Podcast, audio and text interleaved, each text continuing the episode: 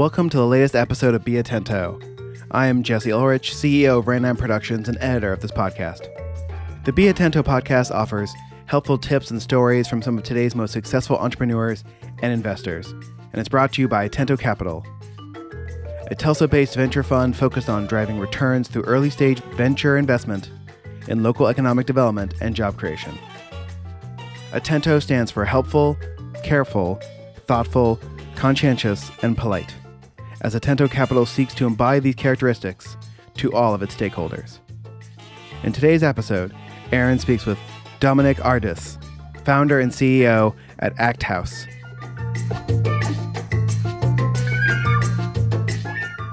Welcome to another edition of the Be Atento podcast. We are very excited to have this next guest. He, uh, we've been waiting for this interview for a long time. I must say that my my, my partner, my crime here, uh, Sean McCroskey, is not with me today, so I'm doing this one solo. But we've been really waiting for this guy. Uh, he is the founder of Act House, uh, and we will find out more about that in a minute. He is prolific in everything that he does. He's a FAMU grad, a Rattler. And so we're really proud of him. He just moved here to Tulsa and he's bringing uh, energy with him and a brand new strategy and look on life. And so we're going to just dive right in here. I want to welcome none other than Dominick Ard'is. Aaron, man, I don't even know how to kind of speak after those words, dude. Like uh, all the hype, you got to come in selling me low. No, so man. I can underperform, no, you know, man. You- overperform. You, meet, you foot the bill. You foot the bill. Absolutely. I appreciate it, man. How you doing today? I'm well, and you? Good, man. Good. Good. Welcome to. Tulsa. Thanks, man. It's day 39, I think. I've been counting the days. I think I wrote it on Easter Sunday. Okay. Kanye West and the Sunday you know, choir was out there. Sunday Uh-huh. service choir was out there on Easter Sunday, and he wasn't really there, but they had church out there. Yeah, I remember. So yeah. yeah, it was cool, man.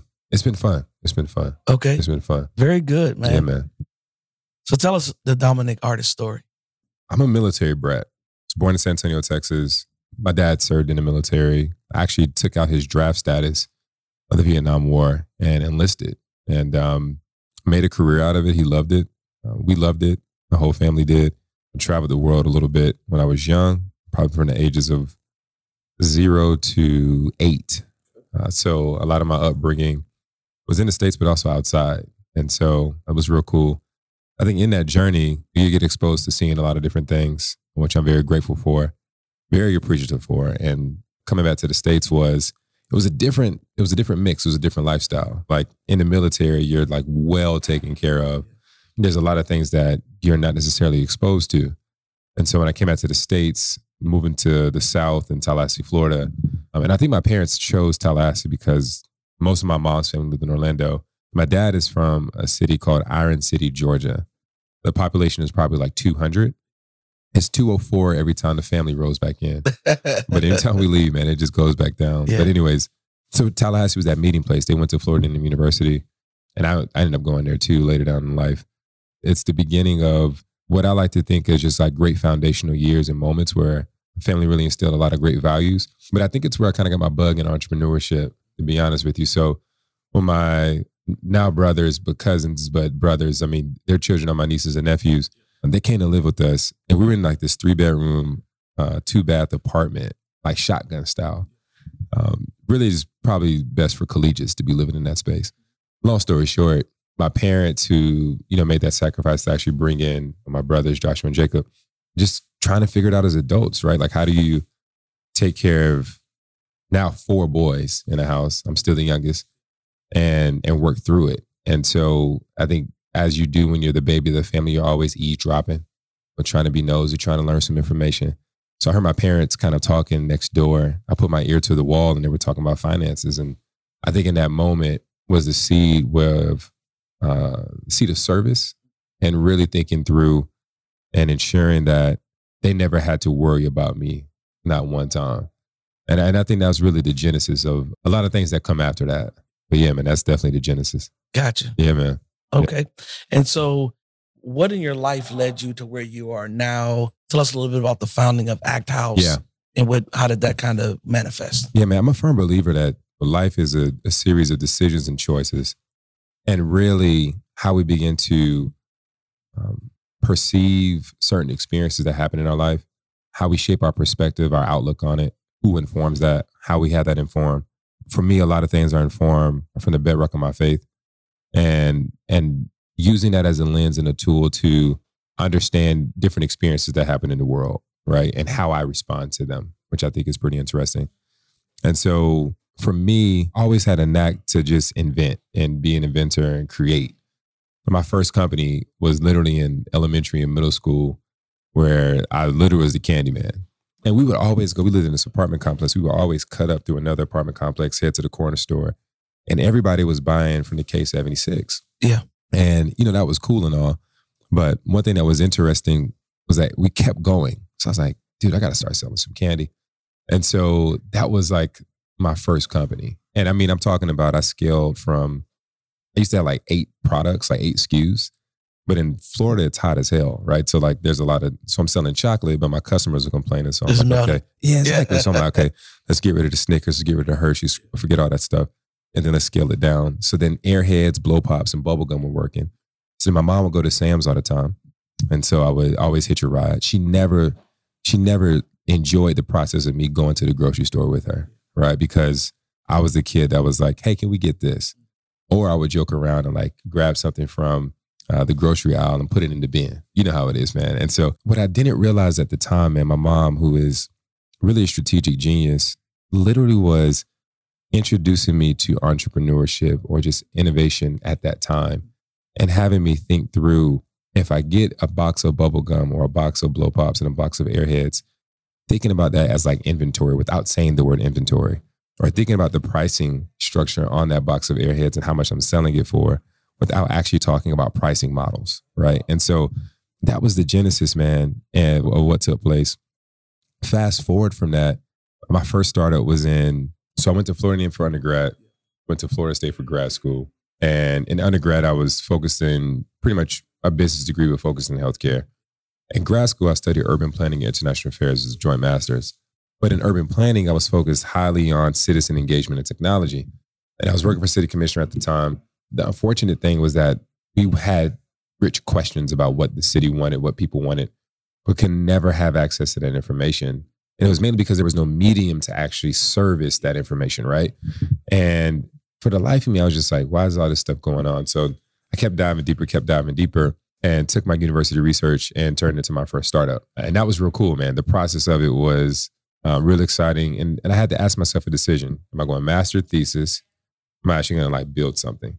And at that time, civic tech was not that big in the ecosystem, right? Municipalities were just kind of getting hip to everything about what they need to do. Boston was leading the way from a municipal kind of technology standpoint. Um, and I think Denver was doing some some great things as well. And so in the South, there wasn't many players like in that space. They were excited about it, but decision makers, especially CIOs of municipalities, weren't willing to pull the trigger.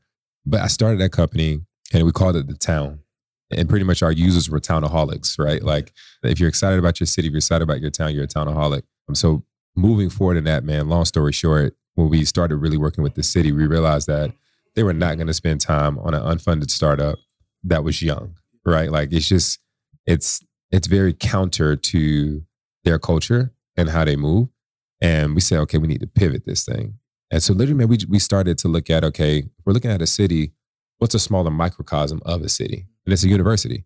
And so we created TAU, which is Townaholic U, where literally students could track their college experience, find great events on campus, also find out how great those events were. The problem we were solving on the back end was that you had activity and service fees that were being given to student government associations and pretty much representative senators that students were elected were actually making the decisions on who, what group received funding for their events. How they made those decisions lacked data, right? It was all based on the pictures, all based on like somebody's like membership in their Facebook group. And if you knew that person and if you were went to one of their events and you saw that it was popping, they probably got some funding, right? And so what we did was actually create a check-in timer. Foursquare was like all the rage at the time. And so what we wanted to do was say, okay, how can you authenticate the check-in process? So we built like a geo fence around somebody's check-in uh, which actually timed how long they were there, and then we could gamify that on the back end. And so that was real cool, man. I think in that journey, I learned a lot. Three things that I really pulled from that was one, from a team formation, you need an architect, you need a creative, you need a techie, right? Like we, I was more the architect, user experience architect, really kind of crafting out vision strategy and getting into the weeds of the UX. My co-founder at the time, Enrique Morgan, was a pure creative, right? Dope designer, still is to this day, amazing person.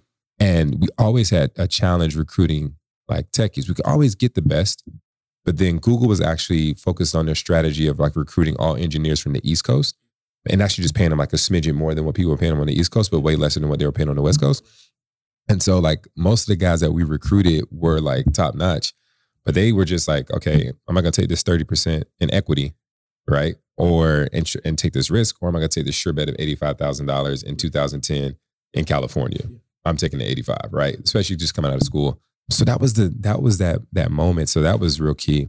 And that team model, man, really informed how I started Act House. Really spent a lot of time in running incubators and doing commercial consulting with like Booz Allen Hamilton. I spent a lot of time in Minneapolis with some Fortune 100s. And after that stuff, man, I was just like, I got to get back in the game. I had the itch and I knew I wanted to get back in that space. Uh, but when you had Sallie Mae calling you left and right, man, you're like you got to make some cash to, to get her out the way. Listen, listen. Yeah, yeah. so she's gonna get her money. She's gonna get it That's right. with interest for sure, man. Absolutely. Now let's talk a little bit about Act House. What what exactly is it? Where did you get the concept? It's a very unique concept. Yeah. Let's talk a little bit about that. Yeah, man. So it's interesting, right? I always like to kind of joke around and explain Act House as um, take MTV's Real World TV show, Yep. and HBO's Silicon Valley TV show. Mhm.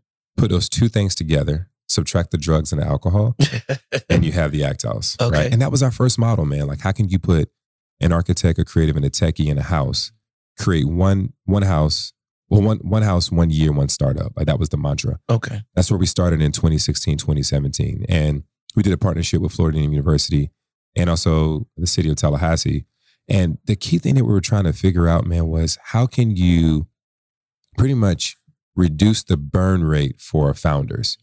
When you think about innovators and people who chase after their dreams, the main things that they're thinking about is one, how much is this going to cost me? And two, can I cover my cost of living? Right? Generally, if your cost of living which is like rent, utilities, food. If you have credit card debt or whatever it is, debts, right? Education, Education, debt, right? yeah. So those things add up, right? So when you think about how you begin to shape an economy, we don't really have a con- an economy in the US that really from the ground up supports like innovation and somebody taking risk, right? And so we wanted to think about okay, if we took away someone's like, you know, pain point of paying for housing, if we took away their pain point of paying for utilities, what would they do with that money? And we found out with those innovators, they put that money back into their startups, mm. right? So whether that was equipment cost, right? Whether I needed to buy a laptop or buy software or do all those things.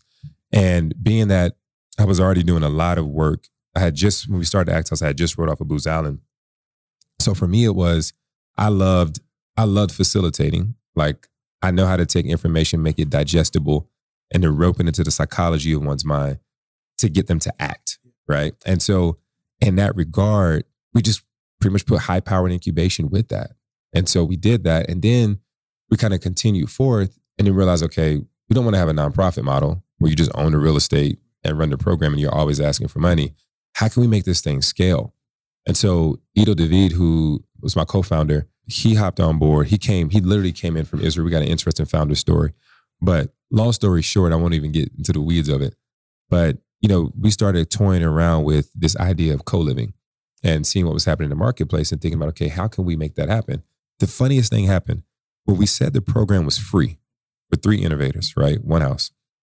We only had like the highest applications that we had was like 21. Okay. When we said, all right, we're going to do co-living, you're going to have a shared roommate, right? But all these people are architects, creatives, techies. You're going to be in a team. You're going to build a startup. It's going to be great, right? And we said, hey, pay $500 and it pretty much covers your rent, your utilities, like everything and your programming. We had 81 applications.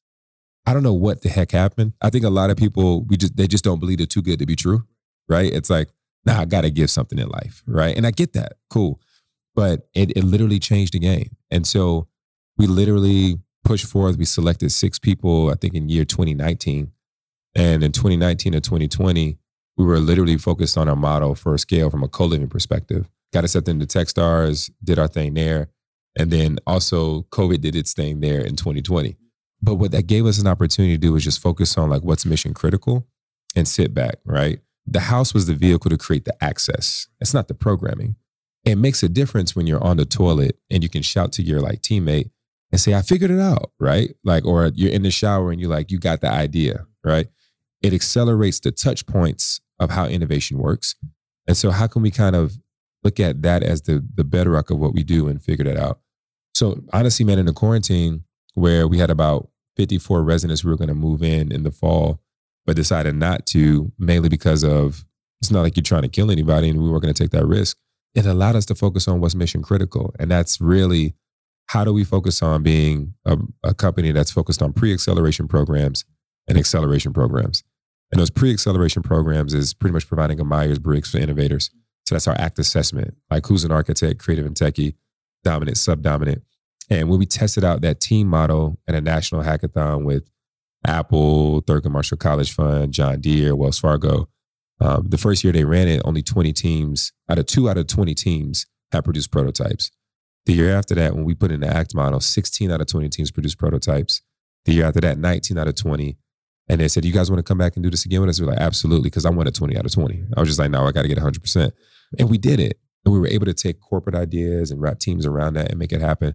But they literally developed prototypes, working prototypes like code on the iOS platform in three to four days. And so we knew that team model worked. And we knew we looked at ecosystems, startups, venture capitalists. The biggest pain point is teams. CB Insights did a report on it, right? What's the top, what's the top reasons why startups fail? The top three reasons was lack of market fit, capital, not the right team, right? Forget the rest of the 17 reasons, but those top three uh, matter matter most. And so that really started us on our path. We've always had a vision to potentially be in venture. And with the pandemic kind of happening, it gave us the time to say, let's focus on that, our virtual hackathon. And then literally we met, I came to speak in Tulsa, I think in December 2019.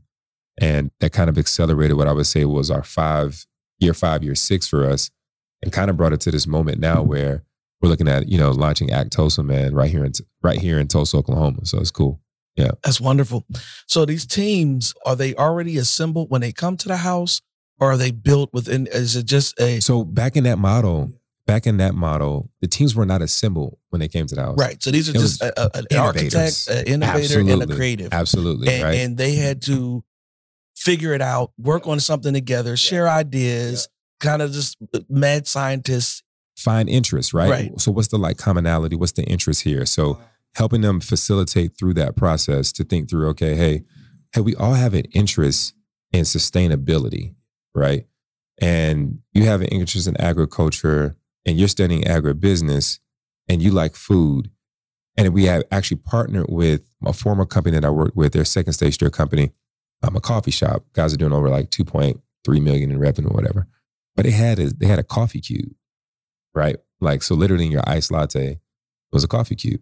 So we partnered with them to take the IP and center a team around that and to actually develop and build that out. They were actually working on doing customer discovery and started initial designs of a machine to actually crank out coffee cubes. And the nuances of the machine they were spot on because a regular ice machine can't actually uh, make that happen because of the well whatever anyways the the cool thing about that is they figured it out right we took them through the incubation process developed the creative confidence give them the tools teach them how to scale operations thinking about finances how to work your business all that stuff right but it was them who spent the time to really think through those commonalities of where they were form their team and rock so it's pretty cool like that. Oh, wow. So give me a. Uh, I have to ask this. You talked about real world in the yeah, beginning. Yeah, yeah, you already know where I'm going with this, man. Yeah. Give me a funny or crazy story. Don't don't take us too far off. God, man. But but but give me a funny or crazy story about some of the people who've come to the program and something that may have occurred. Yeah, man. In that house model, man, there's a lot of funny stories. There's there's funny stories on both sides. Like one, what the founders or the innovators did, but then also to how I responded to it. So I'm trying to think about which one to give. But I mean, there, there's going to be practical jokes that are played, right? Like where you think somebody ravaged the house, but they were just playing a practical joke on me or something like that, right? There's there's crazy times where like one one founder kind of just lost his mind for a little bit, and we kind of had to rope him back in and have some emotional intelligence conversations. And so those things definitely happen, but they're very minimal. Like it, it's nothing that's it's nothing that regular founders or regular innovators don't go through on any given basis in their team.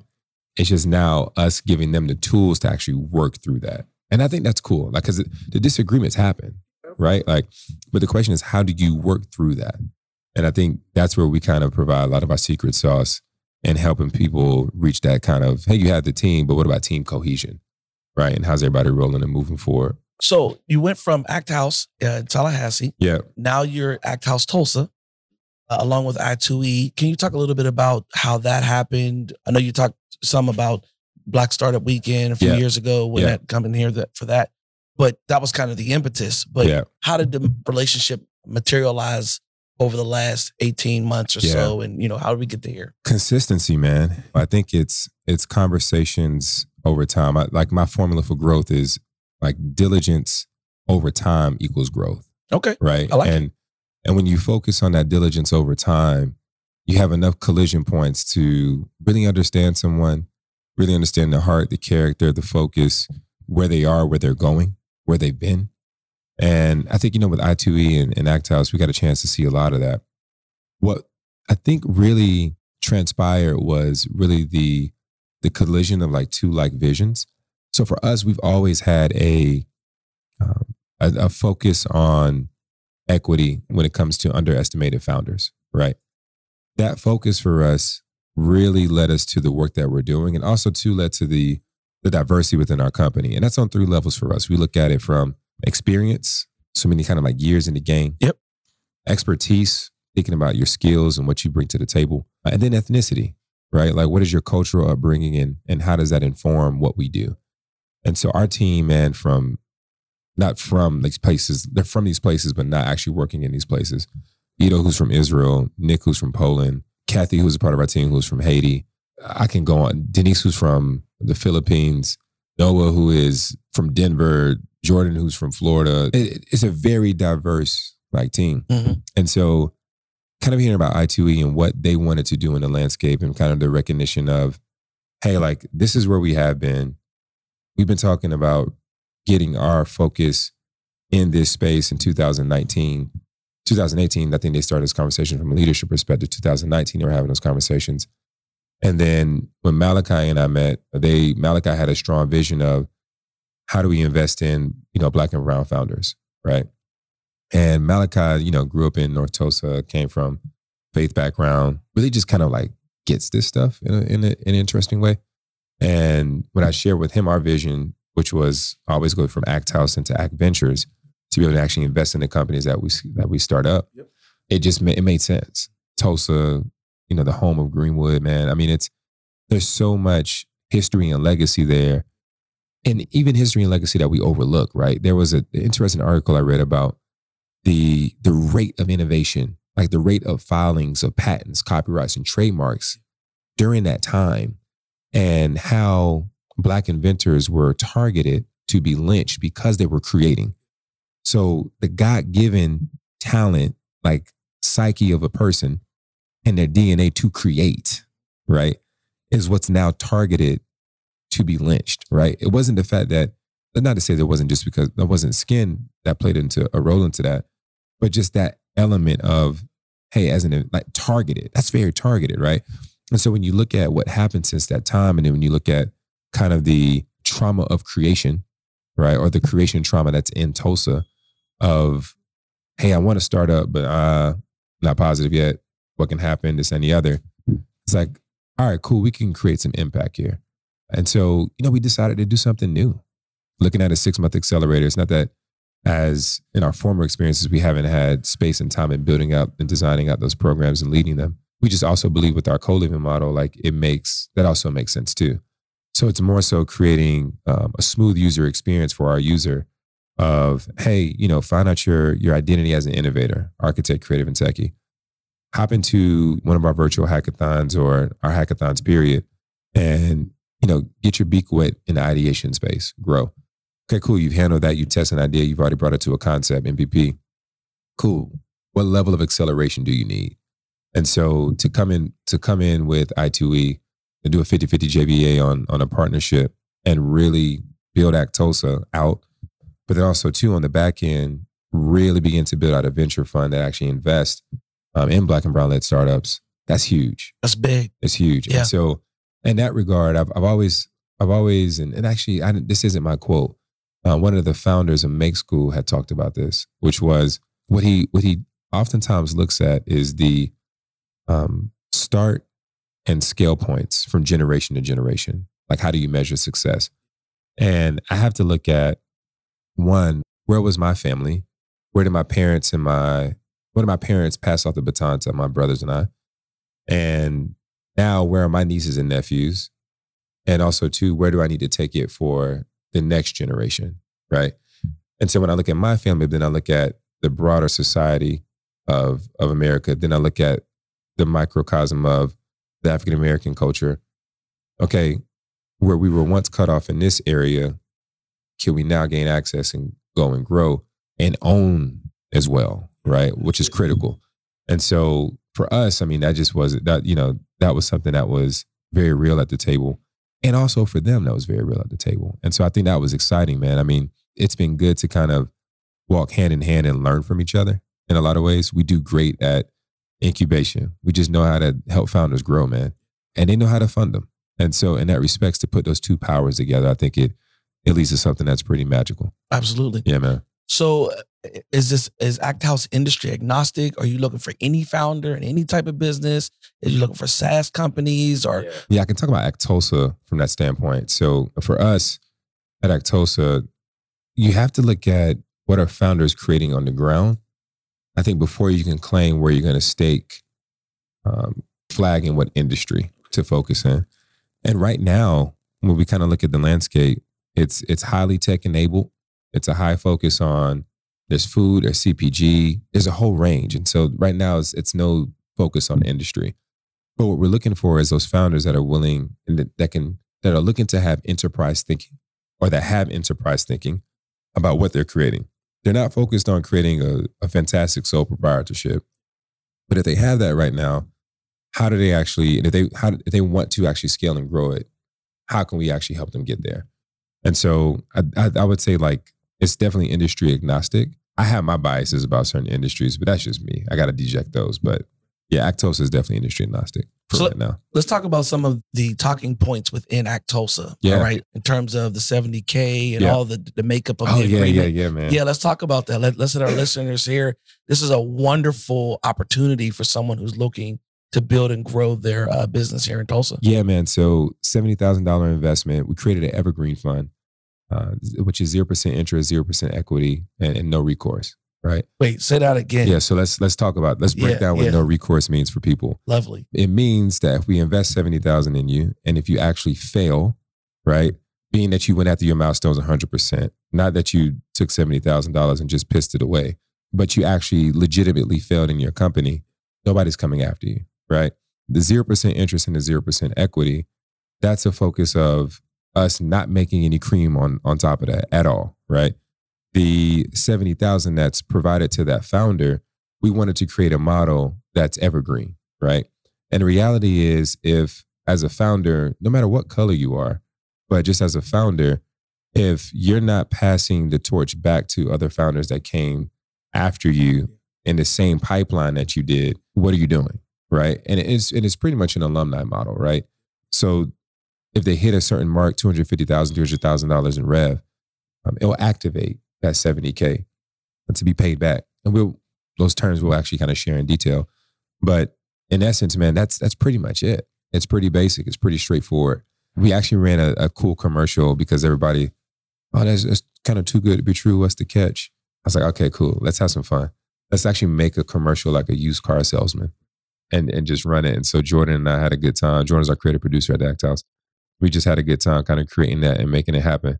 And so, man, it was a lot of fun. A Yeah. lot of fun. Yeah, you guys did a great job on that commercial. Thanks, man. And, and to, to think that their 70K is non dilutive, you know, that they're not taking any equity from the business or Mm-hmm. Yeah. anything. And I but- credit I credit Malachi to that, man. Like Yeah. Malachi at at I2E, he he said he said something and it made a lot of sense. He said the reality is most early stage founders receive kind of piss poor evaluations in their first investment, Yep. right? So if we're talking about raising the equity of black and brown founders, Mhm. why why focus on like the industry is going to give that valuation no matter what, Exactly. right?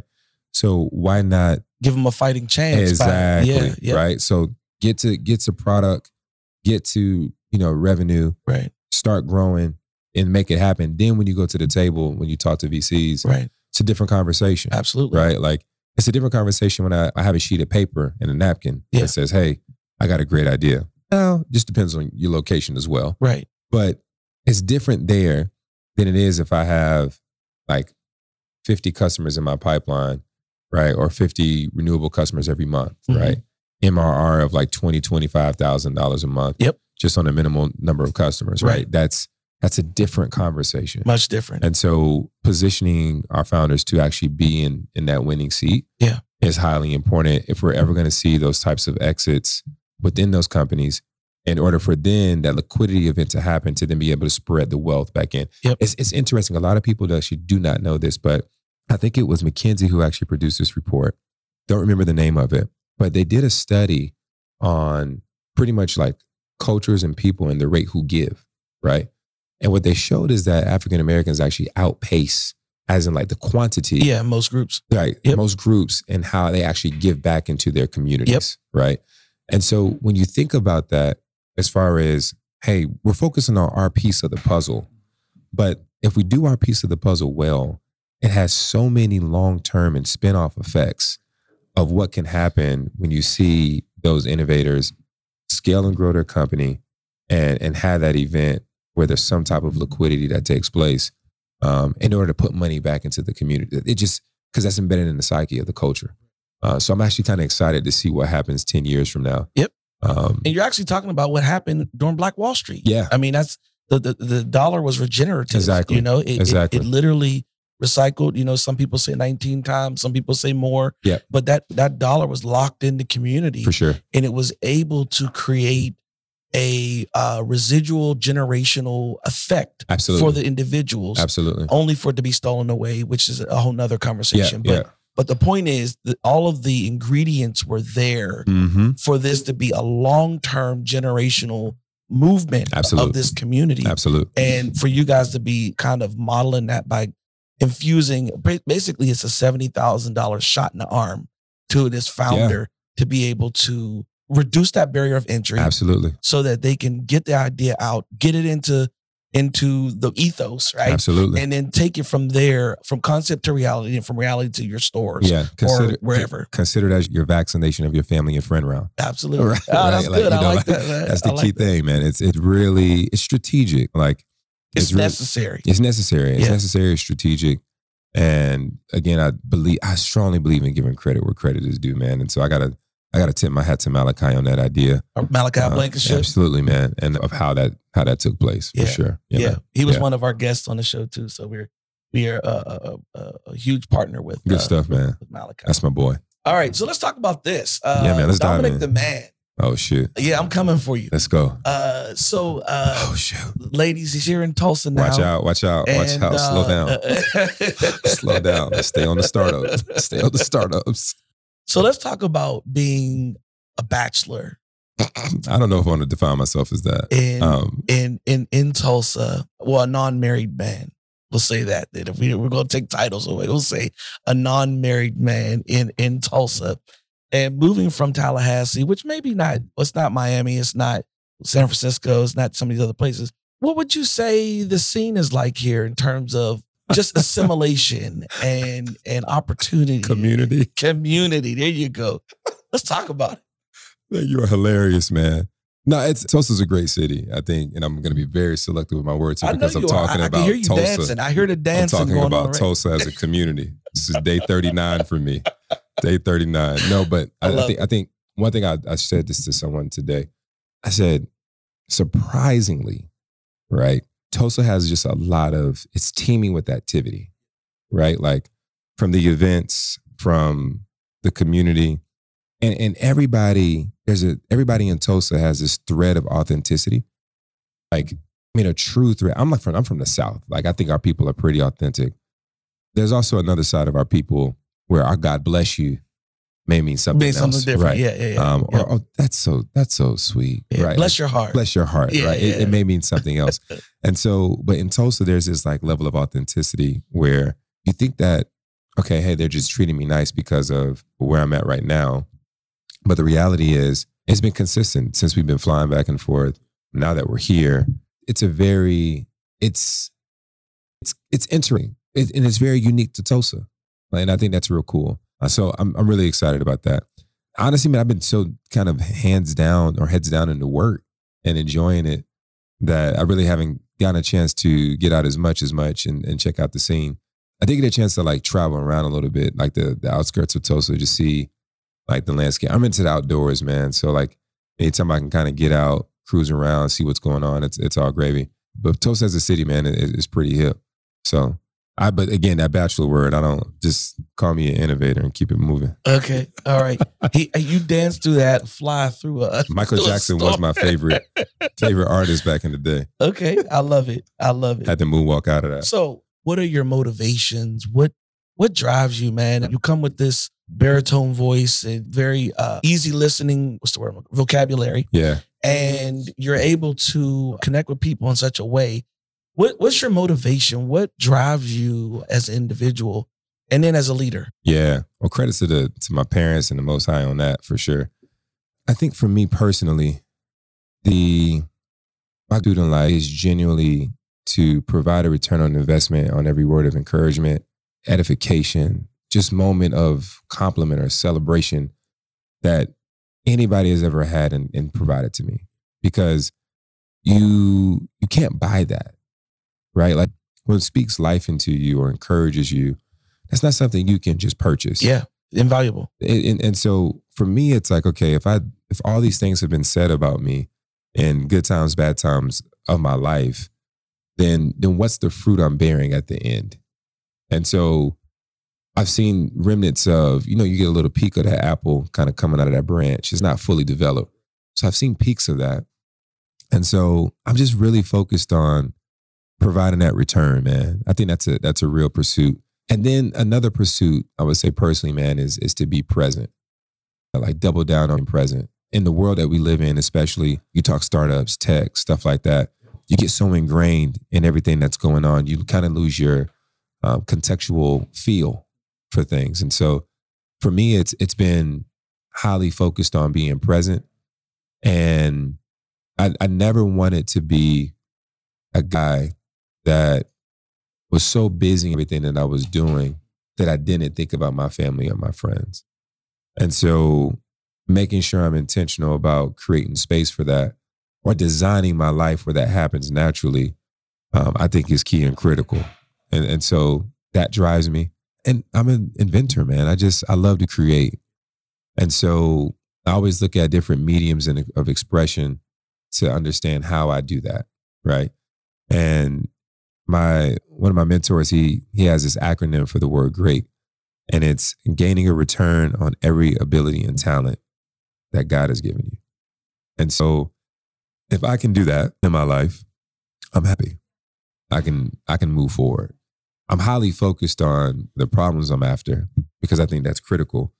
And I think you got to give yourself some some window on that. And I don't know if it's a time thing because the reality is timing really kind of dictates a lot in life. Like the timing of, you know, Malachi and I connecting in 2019, right? And then the consistency of those conversations. And then you add in a layer of COVID 19 and then a layer of shakeups that ha- happened in the black community of losing Ahmaud Arbery and, and George Floyd. And then the fact that everybody was sitting still in the earth to actually see it, right? Like you were home remote, right? And so I, I think I, I don't take those moments like for granted. And they stick with me no matter how fast or I'm moving throughout the day. I'm thinking about those things that kind of fuel me, man. And so as long as I can live in purpose and, and create impact, and make profit. I I love making profit. Yeah. Yeah, I told you I used to flip gum, man. Yeah. I was making two hundred dollars a week selling that candy. But if I can combine purpose and profit, and and not and not the profit, not profit for the sake of just having profit, Right. But to sustain the mission of Yep. what you're doing. Yep. Because I think that's key and critical. And so for me, man, those things, those things drive me. I, at the end of the day, Pinocchio returned to his creator at the end of the movie. I know at the end of the day, I'm returning to mine. Yeah. And I, I need to hear job well done. Yeah. Yeah, I got to hear it. I love it. If I don't hear it, I'm, I'm, going to be in trouble. I love that. Yeah, man. I love that. Yeah. Wonderful. We're coming to the end here, 2030. Yeah. Let's talk about it. What do you see for Act House, Is that, for Dominick? that 10 years from now? Just about nine. Mm. Shoot, man, let's prophesy into the earth. 2030, Act House, we pro by that time. Chairman of the Okay. board. I'm probably gonna Okay. learn something new. Yeah. I try to kids Okay. and stuff like that. That's a that's a that's a two way street thing. In my humble opinion, it takes two choices to be at that altar. But if that happens, But you're speaking. This you're creating your future. sure. Baruch Hashem. Hopefully, I'll be married with I don't know little mm. whippersnappers running around. Okay. let's see what else. I, I think we would have made a dent, a dent, the gap of and the gap of access and and the gap of disparity when it comes to black and brown innovators. Yeah. And if we haven't, then In trouble. we're in trouble. Yeah. And so, like I told our team, I said in, in seven to eight years, if this is our main conversation, let's just shut down Right. period. Yeah. Like wrap it up. But I think those things are what I see.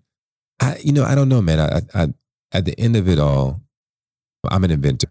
And I was talking to, I was talking to a good counselor of mine out west. And for me, I'm just inventing and, and helping people and creating new stuff and having a good time. So to get to that place where I know I'm just walking in a lab to create and everything that I've built is actually bearing fruit. Yeah. Life is good. Man, that's Um, good. I don't I don't know what else is happening in 2030. Okay. I don't know. That's a lot though. That's a lot. Yeah, that's a lot. yeah. lot. I mean, well, I would have would have known four languages by that time, if not five. okay. What are the ones you know now? So I I speak Hebrew. Right. I'm learning Arabic. okay. Spanish and French will be after that, but right now I'm just present in Arabic. Okay. And then I might pick up Mandarin. Okay. I don't, But I kind of want to learn one of those tribal languages like in Africa. Yeah. I might learn Like- Twi. Orsa? Yeah, or Twi. Okay. Yeah, like um this is Ghanaian sister I was seeing like a long time ago. Okay. And she knew Twi. Shout outs to Ghana. Yeah, shout outs to Ghana. Yeah. but I could not pick I, I Yeah. could pick it up a little bit. Yeah. And when I was learning, she was like, You better not learn this faster than me. Right. And so I I have a knack for it, man. It's a blessing. Okay. And so, yeah, hopefully languages for sure. That will happen. I don't know, man. I'm just gonna be expressing myself through creative mediums. All right. 2030, that's a long time. It's hopefully here. I'm- It'll be here I'm before you living. know it. Hopefully I'm living. I Yeah. stay present, man. So like I'm I'm I'm fighting the day to get tomorrow. Yeah. I'm just trying to I hear you. stay present in every breath. Absolutely. We'll see what takes place, man. Absolutely. Yeah. I love unpacking. Let's just let's continue to unpack. The startup scene here in Tulsa, hasn't it been remarkable? Have you ever seen this amount of support in a startup scene uh, of all the places you've been? and I'm over to here. I'm over here wondering should I just drop everything that I'm doing and just Be an uh, entrepreneur. I'm telling you. Listen, man. and and and that would be then that would make my that would probably make my third startup if I just killed this today yeah. and started something new tomorrow. So then that would make me real, uh, real attractive Yeah. at the at the uh, at the seat of, of the investors for sure. Yep. Oh, you failed three times. It's great. Right. That's great. right. That's best to you now. Yeah, man. It, it's interesting. You know, Tulsa is a all the stakeholders are on board Right. to take Tulsa forward. Yep. If you are living in the city, I I think you like from Tulsa, got to take advantage of everything that's that's present here. Yeah. Despite I don't know how you may feel about it, you just have to take advantage of the moment, and I think that's critical. Additionally, I think for people who are in larger cities to come to a medium-sized city that has a lot of activity. I don't say like a New York, but the activity is present. Yes. It's not a. It's electric. It's a, yeah. It's and it, it's it's pretty fiery. Yeah. I think you gotta you, you gotta look at the cost of living, brother. Yeah. Yeah, I mean, just apples and oranges, man. Count them up. Yeah. And if you if you're if you're living and you don't have enough apples and oranges to eat at the end of the day, Yep. then you need to look at changing your situation. Right. And so I think that's cool. I would say one thing that was I was very happy about, like in Tallahassee, we have a huge collegiate scene, right? Mhm. Like sixty thousand students walking around at any given time. Right. In Tulsa, and, and it's and that's Tallahassee. We have collegiates, but our young professional scene is not as like vast. Okay. Like they haven't So they get their degree and they move other places. for sure, right? Yeah. And so we've always been trying to figure out this town and gown relationship. Yeah. Plenty of ideas, plenty of ideas have been provided to actually solve it. I think it's just the leaders have to just make the critical and the right decisions, Yeah. right? I think in Tulsa, where you guys don't have the biggest collegiate scene, Right. you guys have a huge young professional scene. Absolutely. And it's and it's really, it's really refreshing to see. yeah. I think one thing I experienced in Tallahassee was always being sought after for information. Mhm. Like, as in, show me this, that like you're always pouring out. Yep. Right. And I've I strongly believe that you got to have, you know, mentors that pour into you, peers that you begin to sharpen. Mhm. Right. And then also two people that you pour into. Yep. Right. To create that, that, that loop of sustainability. And so I think that's what's kind of shaping up here in Tulsa, where you have a lot of um, people that are in your space of experience that are willing to try something new and create. And and I right now I don't know what city is actually experiencing that. It kind of reminds me of Durham, North Carolina, in like 2016, 2017. Okay. Durham had like a, a reformation that was taking place Mhm. and really led to the kind of startup hub that it is now. And honestly, I think it gets Atlanta gets and is getting a lot of credit right now. Um, but Durham is really, I mean, Durham's a spot. Really? Yeah, man. Okay. Like what they're doing at American Underground, American Tobacco, Mhm. some amazing stuff that's happening in those spaces. Okay. So I think that's the kind of energy that I'm kind of feeling here in Tulsa. Yeah. It's pretty cool. Nice. It's pretty cool, pretty kinetic. Nice. Well, I want to thank you for your time. This Yeah, has man. been wonderful. We've been waiting a long time for this. We had a book back in February, and I remember now now we're here in May. Yeah, I You're was like- actually moved in, and Yeah, I was like, let me get this deal done first, Aaron. yeah, yeah, And then let's let's get this ink dry. absolutely. Yeah, you yeah. gotta you gotta do it after the ink is dry. Af- After this dry, absolutely I told somebody the other day, I said, yeah, just send me just send me the paper. You know, I write with a ballpoint pen, right. so it's no jail. Yeah. It's gonna fast. It's going It's to dry a gonna little bit faster. fast. That's right. Absolutely, you got to Yeah. get the deal done, man. Well, you want the good deals to drive fast. The bad ones Exactly. never to dry, right? right. But we are so glad to have you guys here in town, you and Jordan.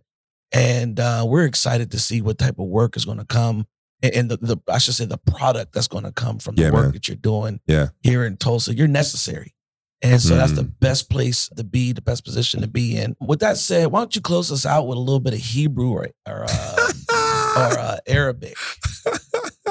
it's like they. Oh, I'm coming around the corner. Yeah, You, will was never see me You coming. know, it was funny. Bosch, Mike Bosch, man, his wife, I think it's Israeli. Yeah. I think Argentinian, and Israeli. Yeah.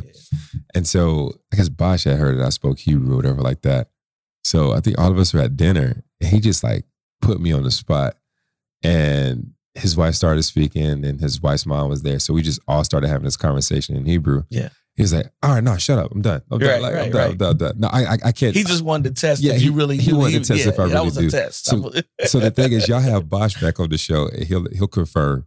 I don't, I don't want to show out a little bit. Uh, you they can't tell us goodbye. Uh, Lahitrot, which is like, see you later. All right. It's the most simple. And honestly, anybody who doesn't speak Hebrew could say that. Yeah. So I didn't prove anything. Okay. But lahitraot is like the like the the greeting for goodbye. People say shalom too for like like hello, Yeah. goodbye. Like it's like a passing thing. Gotcha. Um, but bahas lachal is like congratulations or like good luck and stuff. So Okay. yeah, man.